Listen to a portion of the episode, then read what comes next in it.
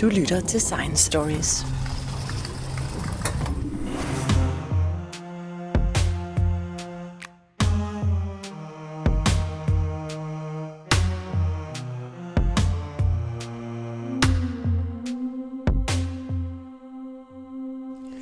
De færreste er måske klar over, at alt liv er elektrisk, og vi bruger cirka en tredjedel af kroppens energiforbrug til at opretholde de elektriske spændinger i kroppens celler. Alle vores sanser bygger på elektricitet. Vores hjerne og alle neuronerne er elektriske.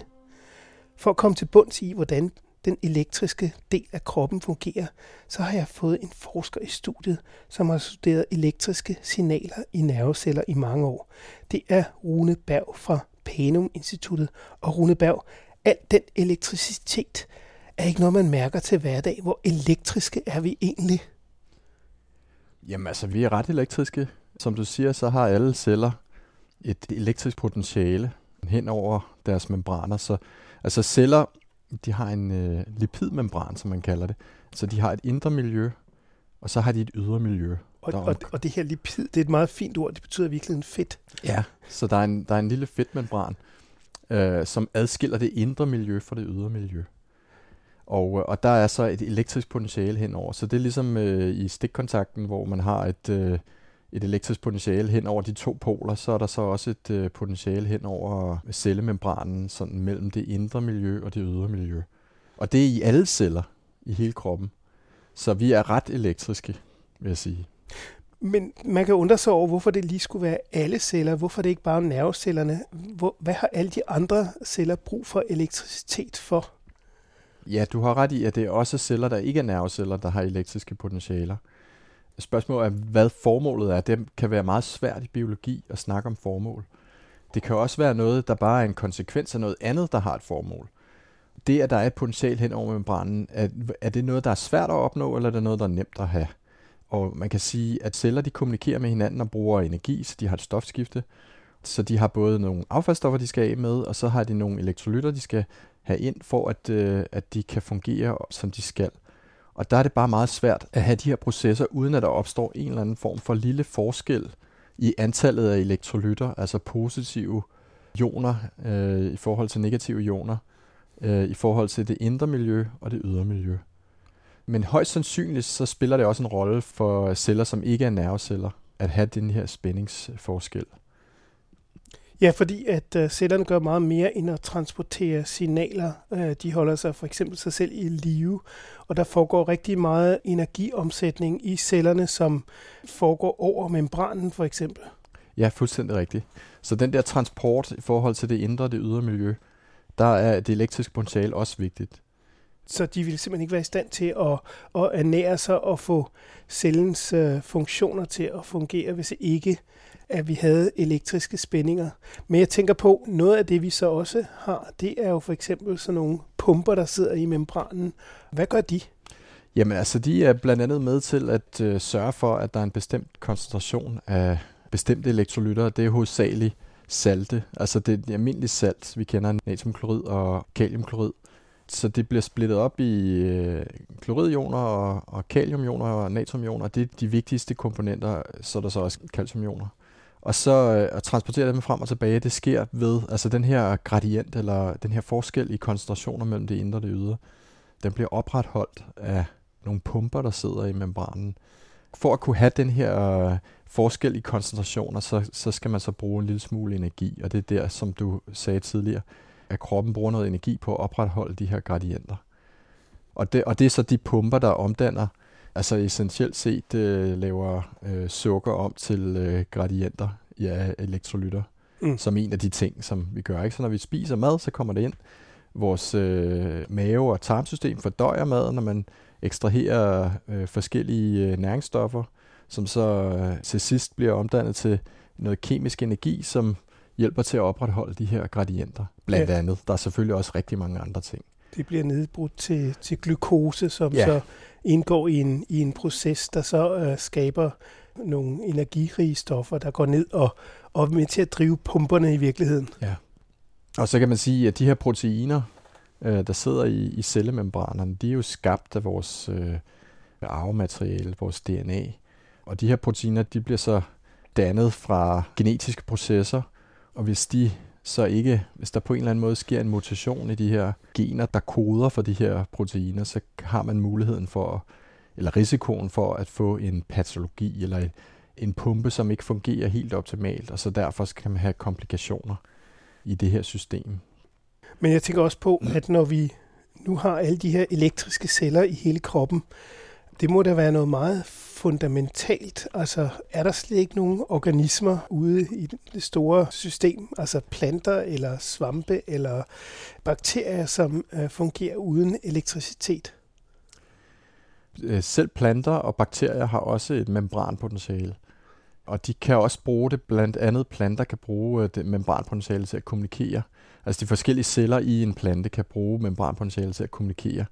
For eksempel kødædende planter. Når der kommer en flue og sætter sig, så danner den et, et sensorisk input. Så skal den kødædende plante så reagere på det her og, og lukke sig, sådan at den kan fordøje den her flue. Og det skal gå hurtigt, så det er pointen med øh, at have et elektrisk signal.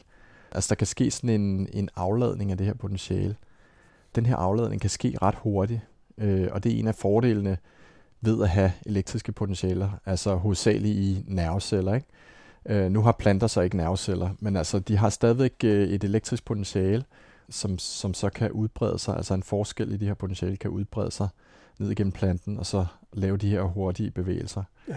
Men altså jo, også bakterier og andre celler, de har membranpotentialer. Jeg kender ikke til nogen, der ikke har membranpotentialer. Okay. Ja.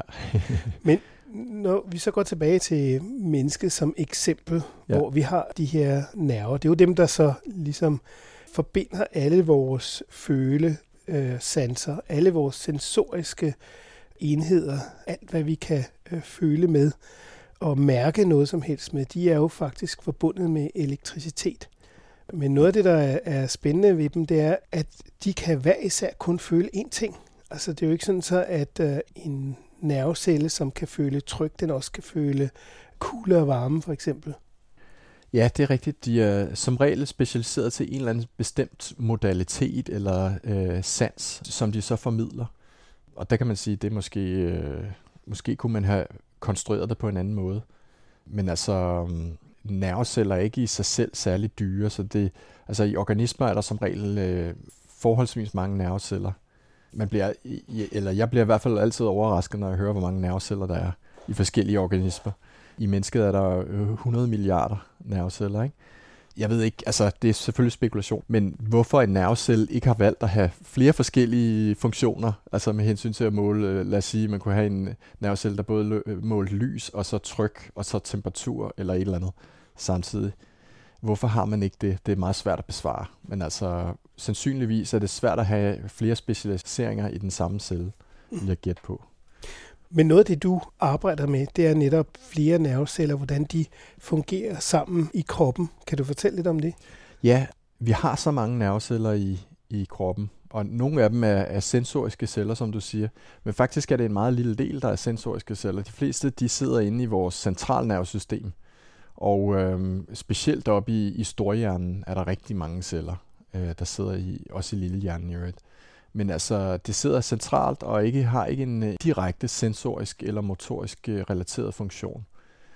Så man bliver hurtigt sti- øh, konfronteret med det spørgsmål, hvad, hvad skal vi med alle de celler? Og når man så ser på vores adfærd og alle de funktioner, vi kan, og hvor komplekse vi er, altså også simple dyr som... Altså, Altså laverstående dyr, men altså insekter og sådan noget, det er jo også utroligt, hvad de kan lave. Det er svært at få en robot til at gøre det samme komplekse adfærd, som en edderkop kan. Men altså, hvordan laver nervesystemet en bestemt funktion?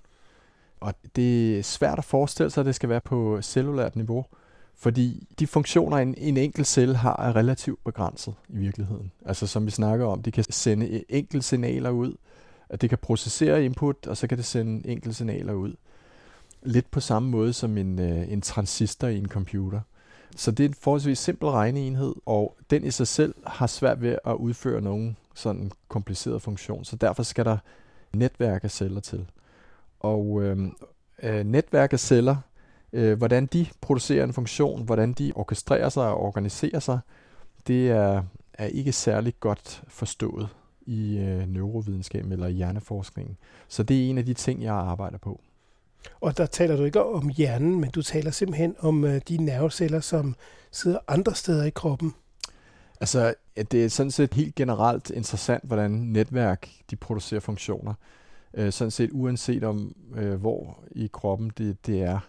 Øh, jeg arbejder mest med det motoriske system, så det vil sige, det er øh, rygmarven og, og midthjernen, og så også øh, det motoriske område af hjernebarken og cerebellum. Men, men øh, noget af det, som man umiddelbart godt kunne forestille sig, det var, at øh, alle de her signaler bliver sendt op til hjernen, og så finder hjernen ud af, hvad den skal gøre med den, og så gør man et eller andet. For eksempel, hvis man slår sin store tå, så ved man, at der sidder en, en lang nerve, som, øh, som ender deroppe et ja. sted. Men i virkeligheden, så er der også nogle små kortslutninger, som gør, at nerverne selv kan finde ud af, hvordan de skal reagere, og, og reagere før, end at hjernen overhovedet finder ud af, hvad der er galt. Ja. Jamen, det er rigtigt. Altså, det, det er også um, lidt det, man kalder reflekser. Altså, man har sådan nogle meget øh, hurtige reflekser, der foregår på sådan forholdsvis lavt niveau. Altså, øh, sådan at man ikke involverer for meget af de der øh, de processer i, i storhjernen, som tager lang tid. Fordi hvis der er noget, der skal gå hurtigt, for eksempel hvis man træder på et søm eller øh, sætter hånd på en kogeplade, så skal man fjerne øh, hånden hurtigt, og derfor har man ikke tid til at øh, ligesom involvere de der kognitive, sådan meget sådan højere processer, som tager lang tid. Processer, altså det betyder ikke, at, at de højere kognitive processer ikke får besked omkring de her sensoriske input, men bare, at der er forskellige niveauer i, eller forskellige hierarkier i aktivitet og øh, funktioner. Så når man, når man træder på et søm, så når foden måske at reagere, at det her gør så ondt, før end, end man mærker det op i hjernen. Men hvordan gør den egentlig det?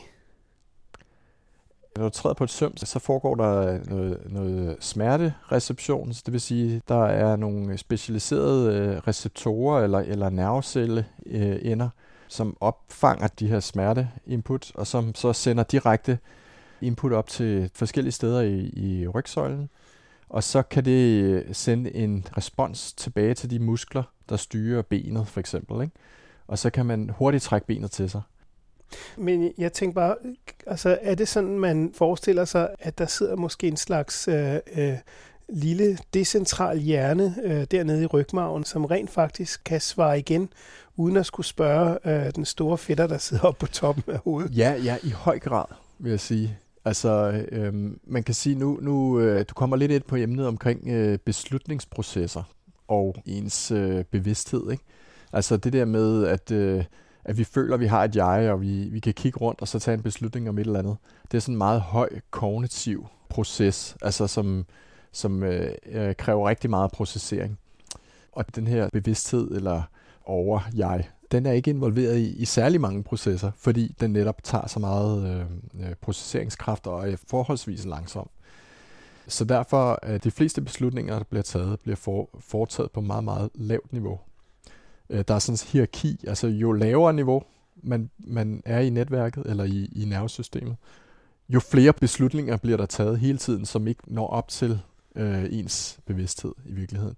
For eksempel har du tænkt på, hvordan du satte foden, da du gik op ad trappen, øh, eller hvordan du kom hen over gaden og hen over fortovet. Alle de her ting, det er jo noget, som vores nervesystem har taget beslutninger om, hvilken vej man skal gå rundt om den røde bil, eller alle sådan nogle ting. Det foregår næsten automatisk, men det er en, øh, et resultat af både et sensorisk input, som bliver processeret, øh, og så, bes- så tager man en hurtig beslutning, skal jeg gå til højre eller venstre rundt om det her, og det involverer man sådan set ikke øh, ens bevidsthed omkring.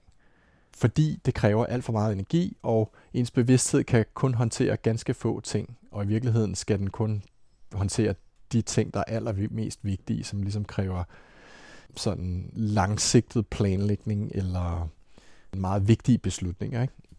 Ikke at det ikke er vigtigt, hvilken vej man går rundt om lygtepælen eller sådan noget. Det kan have store konsekvenser, men altså, man kan sige, at de beslutninger, der kræver sådan meget sådan dyb indsigt, hvor man skal kombinere mange forskellige aspekter, altså for eksempel sådan noget med langtidsplanlægning, hvor skal jeg gemme mad, hvor skal jeg få mad i de næste seks måneder, eller og så videre, så videre, ikke? Hvis man tænker på urmennesket. Sådan nogle ting, det er den menneskelige hjerne virkelig specialiseret i, og det er noget af det, der gør os forskellige fra andre dyr.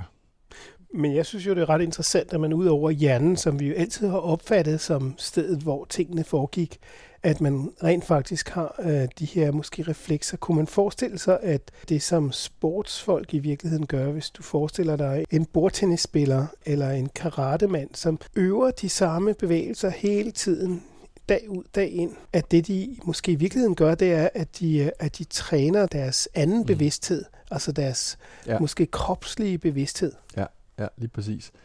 De træner motoriske programmer, hvordan de skal reagere, når bolden kommer, hvordan skal de så styre, øh, eller hvad det nu er for en sport. Men altså karate, hvis man nu ser en hånd, der kommer, og hvis modparten ligesom løfter benet, så ved det, okay, nu kommer der et slag fra højre side, eller sådan noget, så skal man træne en, en parade, eller hvad ved jeg. De her sådan forholdsvis komplekse bevægelser, og en sekvens af aktivitet kan trænes øh, på forhånd, og sådan at man ligesom får det forbedret, og det ligger mere, altså man ikke behøver at involvere de sådan højerestående motoriske funktioner, men at det ligesom kører nemmere. Men, men ved man, hvor meget det hjælper at træne de her ting? Altså hvor meget kan man gøre sig selv bedre og hurtigere ved at gøre øh, sig uafhængig af hjernen, så at sige? Altså man plejer at sige, jo mindre man skal tænke, jo bedre altså sin ens bevidsthed og få involveret ens bevidsthed. Jo mindre man kan involvere den, jo bedre bliver man til noget. Fordi det er, er, er ligesom at sige, okay, nu skal jeg passe på, hvor jeg sætter min fod, og, og have sådan en, en generel bevidsthed omkring bevægelsen. Det skaber en form for forsinkelse, og det betyder bare, at bevægelsen ikke bliver så god.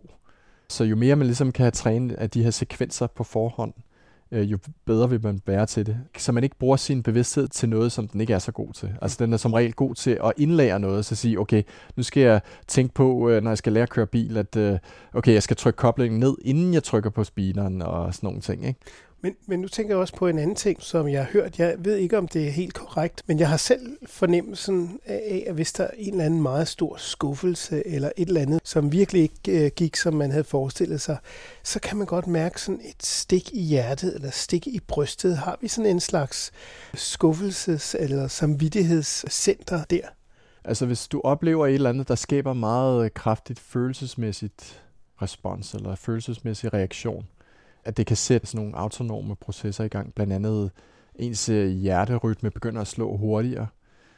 Og altså hvis man for eksempel øh, hører, at et familiemedlem er død, eller sådan et eller andet, ikke? At man så, så bliver helt ude af den, og øh, at det sandsynligvis skaber et massivt øh, aktivering af forskellige øh, netværk i hjernen. Altså der sker jo det, at et øh, nervenetværk er ikke kun et nervenetværk, det kan også have mange forskellige tilstande. Og det er derfor, man har neuromodulatorer, altså nogle stoffer, som kan påvirke aktiviteten i de her netværk. Og der er det de her forskellige øh, monoaminer meget vigtige, altså dopamin og serotonin og noradrenalin. Det er de signalstoffer, ja. som, som styrer de ja. øh, processer, der foregår i, i, i nervecellerne. Ja, lige præcis. Og så vidt jeg ved, så er hjertet et af de steder, som jo rent faktisk også pumper hele tiden, uanset hvad. Altså, den har sin egen styrereflekskontrol, mm-hmm. der gør, ja. at, at det bliver ved med at pumpe, men det er ikke noget, man skal tænke dybt over. Nej, nej, det er øh, hvis man holder op med at tænke, eller hvis man, hvis man falder i søvn, så slår hjertet stadigvæk. Ja. Men jeg tænkte også på, at den måde, nervecellerne fungerer på, det har jo sin egen funktion, altså at de er i stand til at svare på signaler, og også gruppere sig og fungere samlet i grupper, mm-hmm. er jo også ret, ret fantastisk. Ja, men det er en af de største mysterier i videnskaben, er i virkeligheden, hvordan celler de øh, samler sig til en kollektiv enhed. Altså det er ikke kun i neurovidenskaben, det er sådan set i biologi helt generelt. Hvordan kan man have en stor samling af celler, der ved at interagere med hinanden, kan skabe en organisme. Altså nu sagde du før det der med reflekser, at, at vi tager en beslutning, eller om det bliver taget på lavere niveau. Men i virkeligheden er det jo, hvad alle niveauer er jo, altså os, ikke? Vi er jo også øh, vores øh, rygmarv, eller, altså, og, og det er det der med, at vi har sådan en forståelse af os selv, og biologiske væsener, som sådan en, en enhed. Altså at vi er centraliseret. Men det er vi på ingen måde. Vi er decentraliseret. Vi er store parallelprocesser. Og hvad betyder det? Det betyder, at vi har en masse milliarder af celler, som fungerer med hinanden som en helhed, ikke? Og hver af de enkelte celler har ikke rigtig nogen betydning for helheden, men tilsammen så kan de generere en funktion. Og i, i høj grad også i nervesystemet, altså hjernen, der er det gældende. Altså man har alle de her celler, der fungerer sammen, og producerer en, en funktion, eller rigtig mange funktioner. Og det er en af de mysterier i videnskaben, det er, hvordan biologiske organismer de er i stand til at gøre det her. Altså, vi har nogle idéer om det, ikke? Men altså, der er sådan en, en, en sjov organisme, sådan en amøbe, som hedder Dictyostelium. Der er sådan en øh, slags øh, slimsvamp, hvor der er rigtig mange øh, amøber, som fungerer uafhængigt af hinanden, når der er masser af mad til stede. Altså når der er masser af sukker, ikke? Der hvor de er, eller, eller hvad det nu er, øh, plantemateriale. Men når de så begynder at løbe tør for mad, så samler de sig, de her enkelte amøber, og bliver til en hel organisme. Så det vil sige, at de får sådan en kollektiv intelligens.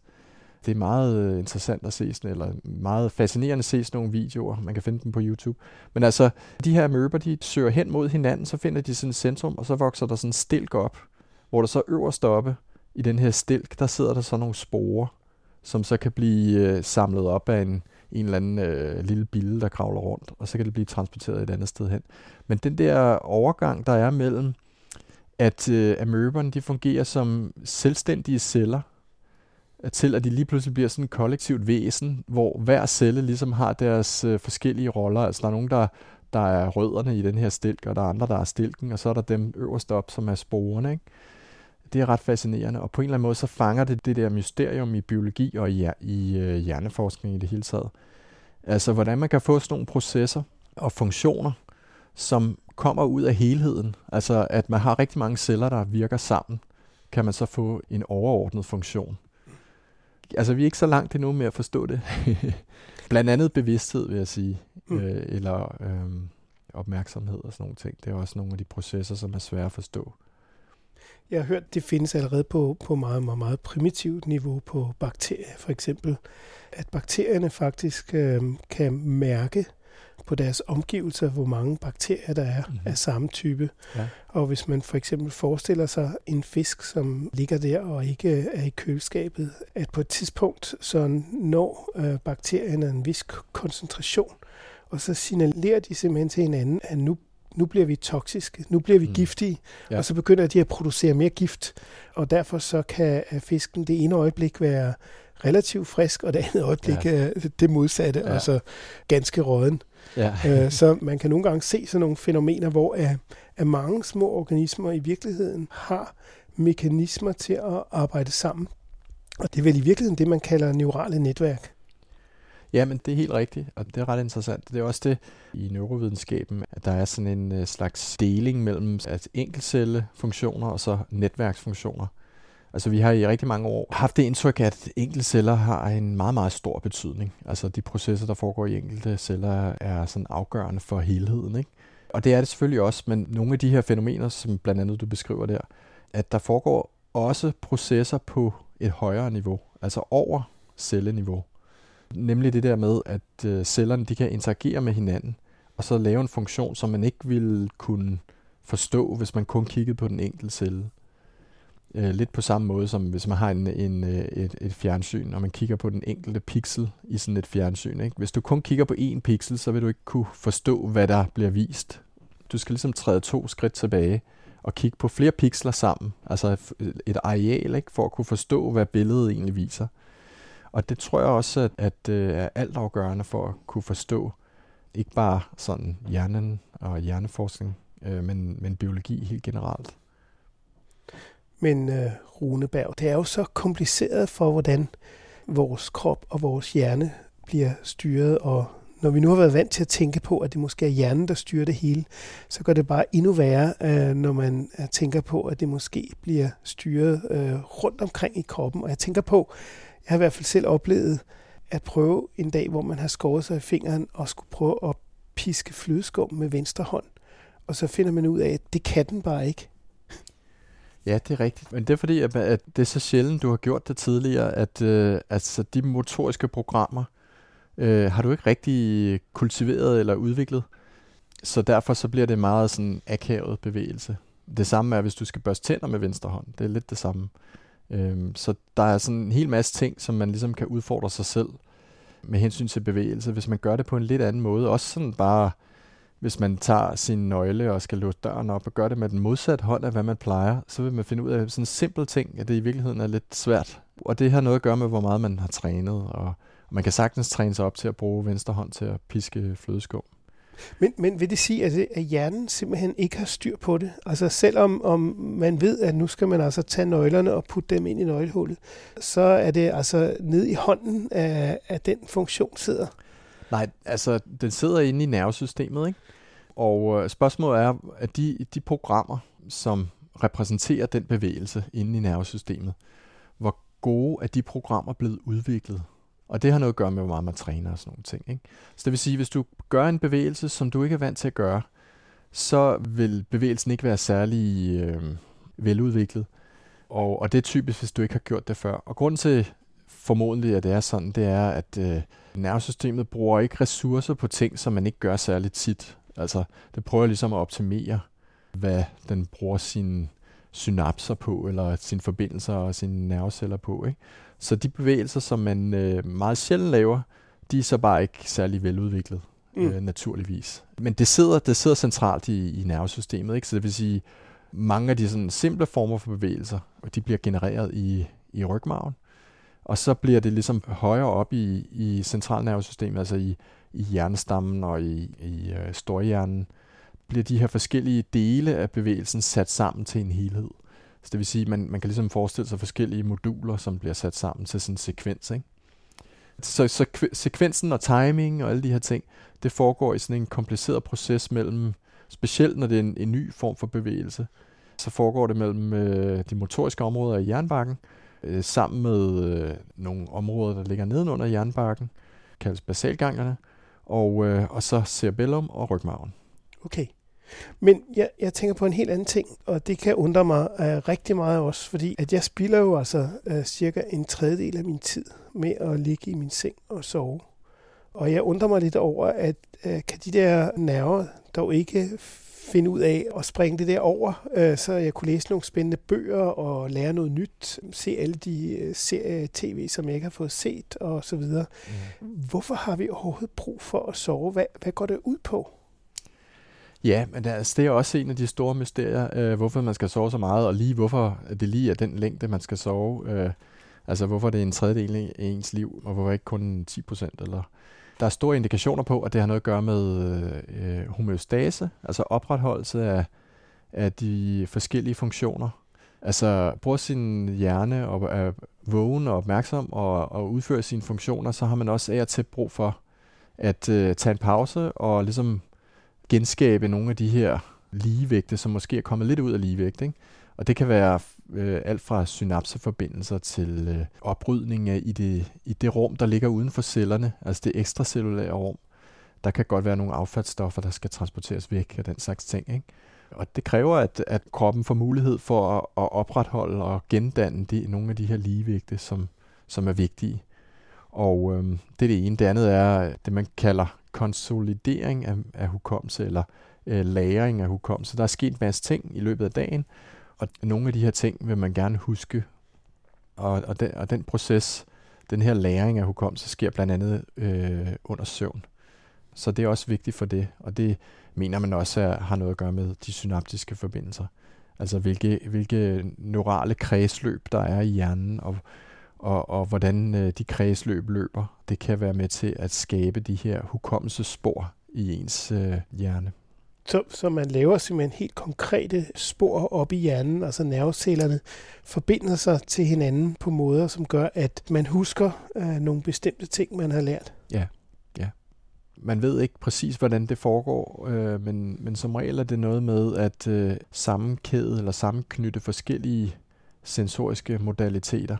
Sådan noget som øh, lugtesans og, og hørelse og, og så videre, som også er vigtigt, når man skal genkalde hukommelser øh, eller erindringer. Altså det der med, at, øh, at man har ting, der umiddelbart ikke har noget med hinanden at gøre. Øh, at det kan hjælpe en til at huske noget. Altså en meget, en meget, meget stærk erindring har man ofte, når man øh, med ens lugtesans. Altså man kan lugte et eller andet, man kommer ind i et rum, man ikke har været i i lang tid, og så kan man lige pludselig genkalde en masse erindring omkring noget, der ikke umiddelbart har noget med lugten at gøre, men, men har noget at gøre med helheden omkring den her øh, situation. Jeg, jeg har hørt, at når man køber noget på Amazon eller forskellige andre steder på internettet, altså nogle af de her butikker, som har rigtig mange varer, at øh, den måde, de organiserer varelageret på, øh, for dem, der skal hen og plukke de her varer, at det er inspireret af, hvordan man mener, at øh, det foregår i hjernen, altså hvordan, man, hvordan hukommelse er organiseret i hjernen. Altså det her med, normalt når man er i et supermarked eller i et øh, indkøbscenter, så vil man have en reol med alt øh, af morgenmad, for eksempel havregryn og cornflakes osv., i én område, og så vil du have øh, nogle andre varer et andet sted, og det ligesom var opdelt efter kategori. Men den måde, som Amazon øh, organiserer deres varer, er mere sådan, at de har varer, der ikke har noget med hinanden at gøre, lige ved siden af hinanden, sådan at når plukkeren kommer, at vedkommende siger, okay, jeg skal have en, øh, en skruetrækker, eller et eller andet, ikke? Som kunden har bestilt. Så er der kun én skruetrækker, og så ved siden af er der noget, der ikke har noget med værktøj at gøre, for eksempel. Sådan at det er svært at begå fejl med hensyn til, hvilke varer man plukker. Og øh, sandsynligvis er det lidt de samme principper, der ligger til grund for hukommelse i hjernen. Altså det her med, at man har ting, der ikke har noget med hinanden at gøre umiddelbart, bliver læret i forbindelse med hinanden. Så det er svært at komme til kernen i det her, med øh, hvordan hukommelse bliver læret. Så hvis man lige pludselig står med en skruetrækker i hånden og åbner sit køleskab, ja. Så kan man tænke på Amazon. Ja. Men jeg tænkte også på en anden ting, som jeg synes har været rigtig, rigtig spændende at følge her de senere år. Det er jo, at der er nogen, især fysikere, som har udfordret jer neuroforskere på noget af det mest centrale omkring neuroforskning, netop hvordan øh, signalerne foregår i nervecellerne. Og det, der er spændende, det er jo, at, at man har haft en model og en teori for, hvordan det her foregår i, i snart firs år, og, og lige pludselig kommer der nogen og siger, nej, det er slet ikke det, der sker. Kan du forklare, hvordan det er jeres opfattelse af øh, signaler, der bliver sendt i nerveceller? Ja, altså med hensyn til, hvordan de her elektriske signaler, de kan udbrede sig. Altså øh, nerveceller i vores krop og i pattedyr generelt, mange, mange andre væsener også, foregår ved, at øh, der er en elektrisk udladning, altså det man kalder et aktionspotentiale, men som er sådan en lille elektrisk puls, som løber hurtigt ned langs cellemembranen. Og det er det, som er helt specielt ved nerveceller. Det er, at øh, de kan have de her lange udløber, og de kan være helt op til en meter eller to, alt efter hvad det er for dyr eller menneske, man kigger på. Og det giver en mulighed for at kommunikere rigtig hurtigt over lange afstande. Så, og hvordan de her elektriske signaler udbreder sig, det er så det, som, som øh, der er nogle fysikere, der har stillet spørgsmålstegn ved. Om, øh, altså, der er konsensus omkring, at øh, det er på grund af, eller den her elektriske udladning sker igennem sådan nogle ionkanaler, der sidder i membranerne, ligesom vi talte om tidligere med, mm.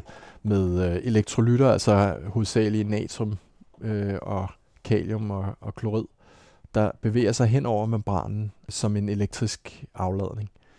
Men det, som nogle fysikere har, har foreslået, det er, at det, i stedet for det, så er det en, en slags øh, trykbølge i membranen, sådan at, at man har et elektrisk signal, ikke et elektrisk signal, men et signal, der udbreder sig ved, at membranen den ligesom skifter konformation. Den bliver til sådan en midlertidigt, bliver det til sådan en fast form, og så bliver det til en, er sådan en øh, lidt mere sådan, hvor fedtstofferne de kan løbe sådan mere frit rundt. Så det går fra, at de sidder bundet til hinanden, til sådan, at de kan mm. bevæge sig frit, ikke?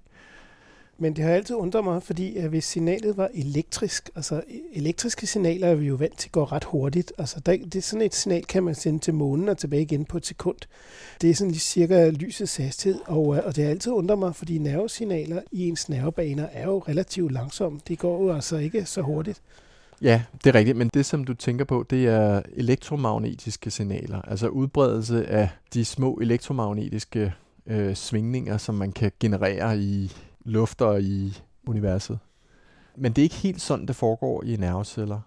Det er ikke sådan elektromagnetisk udbredelse på samme måde, som det er fra en antenne, eller den måde lyset bevæger sig fra solen. Altså lys, det er jo også elektromagnetisk stråling, ikke? På samme måde som radiobølger er. Den måde, det foregår i nerveceller, er altså ved, at der sker en, en afladning af de elektriske potentiale i cellen. Og den afladning kan godt ske langsomt. Man kan sammenligne det med en række af dominobrikker, der står. Så hvis man så har en afladning et sted på nervecellen, så den her afladning, den kan godt vandre ned langs cellens udløber på samme måde, som hvis man vælter en række af dominobrikker. Og det foregår sådan set med den hastighed, som den afladning sker lokalt. Og det har ikke noget at gøre med elektromagnetisk stråling i sig selv. Så det er bare de små strømme, der løber lokalt i cellen. Så selvom det er elektriske strømme, der løber, så løber de rigtig langsomt. Så løber de rigtig langsomt i forhold til elektromagnetisk stråling, ja. Jo, men jeg synes også, at øh, en anden ting, som, øh, som er svært at, at, at forstå i den her sammenhæng, det er øh, for eksempel det her med, at man ikke rigtig har fundet ud af, hvordan de her bedøvelsesmidler fungerer i forhold til jeres teori. Men man rent faktisk, øh, de her fysikere, som har trykbølgeteorien, det passer væsentligt bedre med deres øh, teori. Ja, det er rigtigt. Nogle af de her bedøvelsesmidler, de fungerer ved, at de påvirker fedtstoffers øh, egenskaber, ikke? Og, og celler, de har fedtstoffer, som er, altså de har øh, lipider i deres cellemembran, og det, det er jo der, hvor signalet udbreder sig. Så derfor så, hvis man kan påvirke deres egenskaber, så kan det påvirke, hvordan de her elektriske impulser, de udbreder sig. Det er måske lidt voldsomt at sige, at det ikke hænger sammen med den der tanke om, at det er lokale elektriske strømme, der løber hen over membranen. Men det er klart, der er også ting, som man ikke forstår omkring cellers egenskaber, men altså det, at man ikke forstår noget, er jo ikke ens betydende med, det er forkert, eller at de teorier, man har, ikke er rigtige. Nej, fordi det er netop også det, jeg, jeg spekulerer på, når man nu er uenige om helt ja. grundlæggende, hvordan det her signal foregår. Ja. Om det bliver sendt via sådan elektrisk strøm, som er delt op i små bidder og bliver sendt afsted i små afdelinger som dominobrikker, eller om det er sådan en slags trykbølge, som mm. kører op i, i fedtvævet. Altså det må man kunne afgøre på en eller anden måde. Hvordan afgør man sådan noget videnskabeligt? Har man en videnskabelig komité, som man går op til, og så siger man, vi har det her forsøg, det viser sådan og sådan, og så nogle andre har et andet, eller sender man det ind til et tidsskrift, jamen, altså, som afgør sagen? Nej, altså, øh, det er jo en af styrkerne ved den videnskabelige proces. Altså, som videnskabsmand skal man jo helst opsætte en, en hypotese, som kan testes, ikke? Hvis du har to hypoteser, ikke, hvor du gerne vil afgøre, hvilken en af dem, der er rigtig, ikke, så skal de, for at det kan være en, et rigtig videnskabelig øh, problemstilling, så skal de to hypoteser kunne skilles ad. Så det vil sige, at du skal kunne finde et forsøg, der ligesom kan afvise den ene, men ikke afvise den anden også. Altså bekræfte den ene, men ikke også bekræfte den anden. Og det her, det har bare været rigtig svært at finde sådan et forsøg for de her to hypoteser, altså hvor den ene, den er meget etableret. Nemlig det der med, det er elektriske strømme hen over membranen. Og så den anden hypotese, det er så, at det er en trykbølge i membranen, ikke? Eller en, en, sådan lydbølge, kalder, lyd, lydbølge, kalder man ja. det også. Ja. Og der vil jeg sige, at der hviler ansvaret på dem, der fremsætter en ny teori. Altså man skal have, for at, ligesom at kunne sige, meget stærke nye påstande, de kræver meget, meget stærk evidens.